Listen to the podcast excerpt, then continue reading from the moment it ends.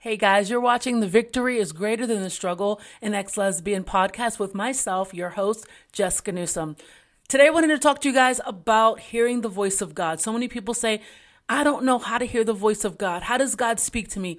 Um, I hear that God speaks to people in this way, but He doesn't speak to me in that way, and we get frustrated. We fu- we we we get frustrated because we don't necessarily know which way to go, what's right, what's wrong, because we're waiting to hear God's voice, and it becomes so frustrating. What do we do? What I want to tell you first is God doesn't speak the same way to everyone all the time. He doesn't, right? God speaks to us differently. Now, but there's also similarities to it, okay? God oftentimes speaks to people through just a tug. It'll be just a tug on the inside of you, just like a pulling towards one thing. Have you ever just been driving and you just feel a tug to get off, uh, get into the next lane maybe, right? Or to, to look in your rearview mirror and something's about to happen. Maybe a car was coming and that's just God saying, Hey, I need for you to do this right now. I'm leading you to go in this direction, right? Or maybe you're on your phone while you're driving and you just feel the urge to look up, right? And you're just a professional at driving and texting, which we should not be doing, right? But you just have this urge to put your phone down, whatever the case is. And that is like a tug of God just saying, Hey, I need for you to focus. Why? Because something that might be coming your way is there to hurt you or harm you. And God is there trying to protect you and trying to keep you. So if we look at Mark chapter 9, Jesus is with, who is he with? He is with um, Peter, James, and John, and he took them up to the mountain to be alone for a little bit. They go up to the mountain, and then Jesus is transfigured, right? Uh, Jesus, Jesus's face is transfigured. This this cloud rests upon them, and the disciples are like, "Yo, what is going on?" Right? They're kind of freaking out. They're like, "Whoa, this is so God," uh, and and for many of us, for some of us, God has spoken in this manner to us. I have had the, that that situation to where what happened was I went to a conference. It was TD Jakes Pastor and Leader Conference, and it was absolutely phenomenal. It was uh, years ago, um, and it was in Dallas. And God spoke to me in that conference. It was amazing. I had just this moment with God. And then as I was leaving the building, when I walked out, I just felt and saw like it was like this cloud rested upon me. And my first thought was, yo, does anyone else see this? Is it just got foggy, right? Have you ever just walked outside and it was just mad foggy? That's what it was. And I'm looking, thinking, I don't think anyone else sees this, right? Like, but I also just felt God speak to my heart and he was telling me that there would be an open door in in a certain area of ministry. And it just confirmed what I was already feeling God was saying to my heart. And that door eventually did open. It does not happen like that for everyone. And that has not happened to me since. I have experienced that that's not true. I have experienced that same type of just uh, that that cloud resting, that Holy Spirit resting upon me, uh, and it feels like a like a fog. I have experienced that probably two or three times in my life, but more times than than not, I usually experience God leading me to the left or to the right by just a tug just a tug and it's a tug that's kind of on the like that on the inside of you. It's the holy spirit that's saying hey this is what i want you to do. Or maybe it could be just an open door right?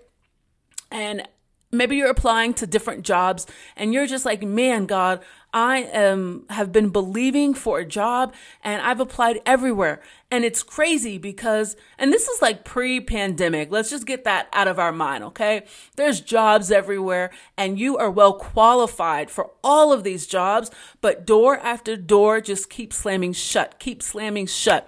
And then all of a sudden one finally opens. And looking back, you're like, "Man, that was God." How do you know that that was God? You know it because looking back, You can see how God orchestrated it all. You could see how God closed those doors that He didn't want open. You could see how he led you down a specific path because he wanted to grow you in a certain area of your life. He wanted to bless you in a certain area. And that's how we often see God. It's in our rearview mirror. It's in our rearview mirror. If we look back at the times that we followed that tug of God, the leading of God, if we look back, we could see how it was God the entire time who was ordering our footsteps, right? But there's some of us who refuse to listen to the voice of God. And as we kind of just say, I'm not sure if that's God or not, so therefore I'm not going to make a decision at all. I'm just going to stay in this place.